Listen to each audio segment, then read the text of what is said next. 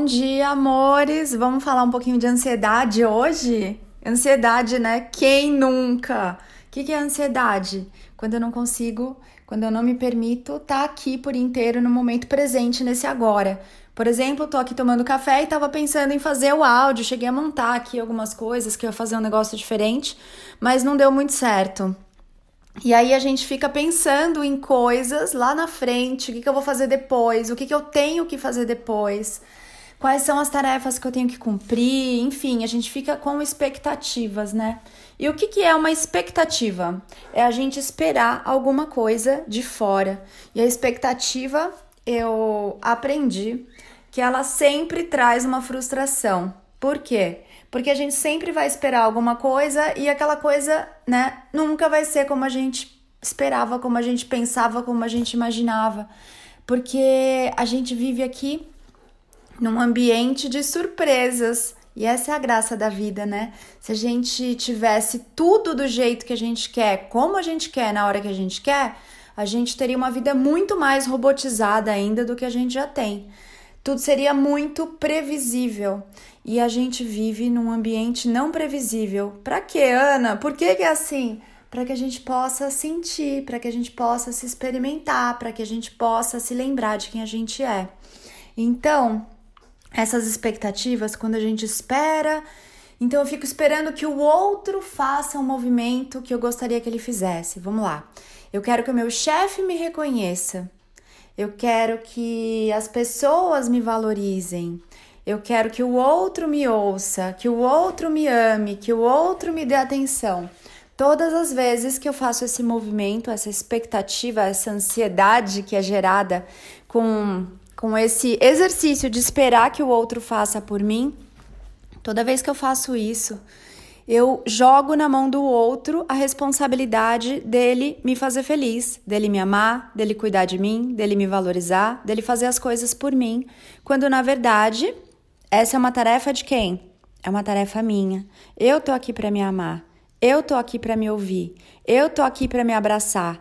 Eu tô aqui para me acolher. Eu tô aqui para fazer as melhores escolhas para mim. Eu tô aqui para fazer uma, vamos falar assim, uma gestão dos meus pensamentos. Onde eu quero, o que, que eu quero alimentar na minha cabeça? Que tipos de pensamento?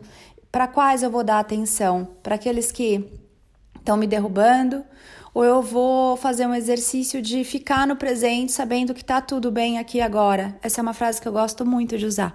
Tá tudo bem aqui agora, ou eu estou aqui agora. É seguro estar aqui, é seguro ser eu. Enfim, são algumas frases que eu uso para me lembrar quando a ansiedade começa a querer morder aqui o meu calcanhar. Então, qual é a sua ansiedade nesse momento? É que as pessoas prestem atenção em você? É que as pessoas cuidem de você? Quais são as suas expectativas? E aí, normalmente, quando a gente coloca isso na mesa pra gente mesmo, né? Eu sempre falo da gente sentar e tomar um café, tomar um chá com a gente, pra gente conversar com a gente, pra gente se ouvir, pra gente prestar atenção no nosso mundo, no que está acontecendo com a gente.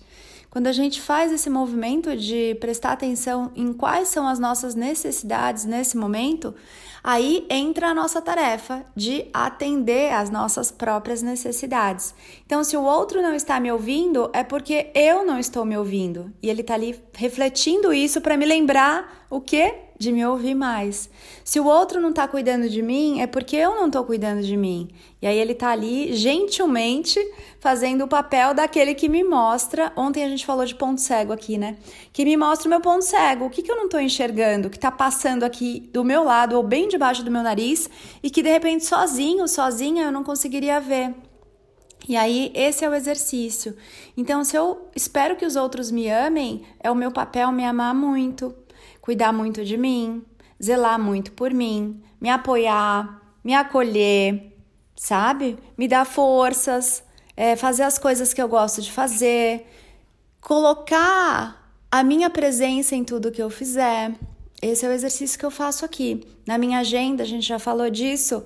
Eu apareço na minha agenda ou na minha agenda tá ali um monte de tarefa. Eu vou cuidar da minha mãe, do meu pai, igual a Xuxa, né? Um beijo para minha mãe, pro meu pai, para você e não sobra nada pra gente. Essa semana ainda aconteceu uma coisa muito linda. Eu tenho uma sobrinha de quatro aninhos e o pai dela perguntou assim para ela: Laura, quem é a pessoa mais legal lá em casa? Ele ia fazer uma brincadeira, né? Que ele era mais bonzinho, assim, do que a esposa dele, a mãe da Laura. E aí a Laura respondeu: Eu. E aí depois ele perguntou: e em segundo lugar? E aí ela falou: o segundo e o terceiro lugares. Mas foi muito lindo porque foi uma consciência muito de mestre, né? Porque quando a gente é mestre da gente, mestre de si mesmo, a gente se coloca em primeiro lugar porque a gente sabe que todas as escolhas, todas as decisões, todos os caminhos, eles começam a ser criados, eles vão se abrindo com base naquilo que a gente faz para a gente primeiro e depois a gente transborda isso para o mundo. Então, se eu não estou cuidando de mim, se eu não estou me amando, se eu não estou me ouvindo, se eu não estou me dando o melhor, não tem como eu esperar que as outras pessoas reflitam isso né? Não tem como eu esperar que a vida, que o meu chefe, que a minha mãe, que o meu pai, que a minha família me ame se eu não estou me amando, se eu não estou fazendo um movimento que ensina o universo a trazer a resposta na mesma proporção.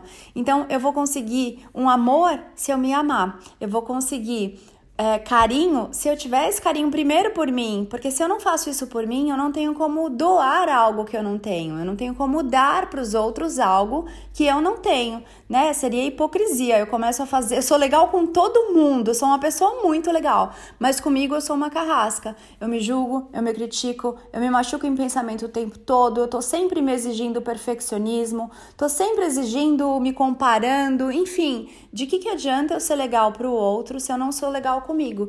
E aí, o dia que a gente for embora, vão perguntar pra gente: aí, Fulano, você se amou muito, você cuidou muito de você, você fez as coisas por você, você aproveitou a experiência que você veio ter aqui de se amar, de se reconhecer, de, sabe, de todas essas coisas que você tinha responsabilidade de fazer com você e por você. Não é sobre colocar a capa nas costas, a calcinha em cima da calça, sair voando e salvar o mundo. Cada um veio fazer a sua provinha. E o que é a sua provinha? Quando eu falo provinha, não é sobre provações, tá bom? É só uma brincadeira de um jeito de falar do que a gente veio fazer aqui. Eu vim cuidar de mim, eu vim me lembrar de quem eu sou, eu vim retomar minha integridade. O que é integridade? Eu estar tá completa, eu estar tá inteira em mim. Gente, eu tô falando tudo isso para vocês, mas eu tô nesse processo também, tá bom? De me reintegrar.